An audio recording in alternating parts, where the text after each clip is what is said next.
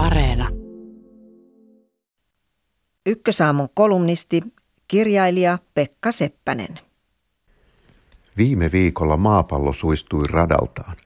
Ei tämä maapallo, jonka päällä asumme, vaan se maapallo, johon oli pumpattu ilmaa ja joka pyöri muovisen akselinsa ympärillä meidän mökin nurkassa. Siinä se maapallo keinahteli lakatun lautalattian päällä nurin niskoin. Suomea ei näkynyt missään. Oli kuin koko Suomi olisi pyyhkiytynyt maailmankartalta. Tönäisin maapalloa ukkovarpaalla. Suomi ilmestyi näkyviin maapallon alanurkalta. Tuntui pahalta. Oikeastihan Suomi sijaitsee maapallon yläpinnalla ja melkein kaikki muut maat Suomen alapuolella. Siihen ainakin me karttapallojen ja karttojen katselijat olemme tottuneet. Meillä olisi erilainen maailmankuva, jos maailman kuva olisi erilainen. Mitä jos kartat olisikin piirretty siten, että etelä on ylhäällä ja pohjoinen alhaalla? Miltä tuntuisi lähteä ulkomaan matkalle ylöspäin? Se ei ehkä tuntuisi niin vaivattomalta kuin pudottautua alaspäin jonnekin välimeren tienoille. Entä miten kävisi Suomen sisäisen muuttoliikkeen? Suomalaiset ovat vuosikausia valuneet etelään eli alaspäin, ikään kuin painovoiman vääjäämättömästi ohjaamina. Jos Helsinki olisi kaukana ylhäällä, kuka sinne vaivautuisi ponnistelemaan? Olen kuullut, että australialaisissa karttapalloissa australialaiset hiippailevat maapallon ylemmällä puoliskolla ja me Pohjolan asukit roikumme päät alaspäin kohti lattiaa. Toisin sanoen karttapallosta katsottuna Australia on niskan päällä ja me itsemme tyytyväiset pohjoismaalaiset olemme kuin etäisten Tyynenmeren saarten alkuasukkaat. Etäisiä ja harmittomia. Kannattaa vierailla Urho Kekkosen museossa Tamminiemessä.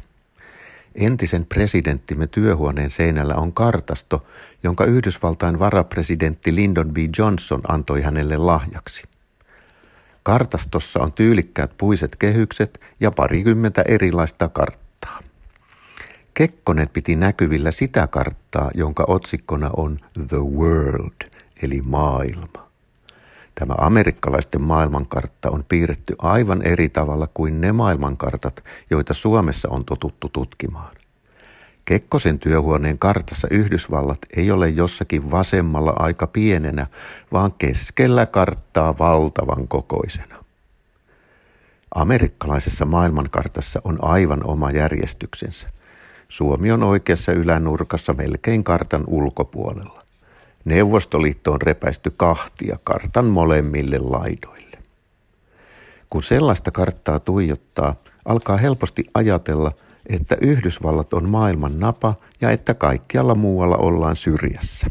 Sitä syrjempänä, mitä loitopana ollaan maailman navasta eli Yhdysvalloista. Tällaista karttaa amerikkalaiset ovat katsoneet. Entä jos maapallo olisi piirretty niin, että itä on ylhäällä? Karttaa katsoessa näyttäisi siltä, että Venäjän paino musertaa Suomen. Talvisota olisi hävitty jo ennen kuin se olisi alkanut. Vastarintaan ei olisi edes ryhdytty, sillä Suomen poliittinen johto olisi todennut, että maantieteelle emme voi mitään. Kun oikein tarkasti miettii, on aivan sama, miten päin karttapallot ja maailmankartastot on piirretty. Eiväthän ihmiset enää lue karttoja ja karttapalloja. Heitä ei liikuta lainkaan, roikkuvatko he maapallolla pää alaspäin vai pää ylöspäin.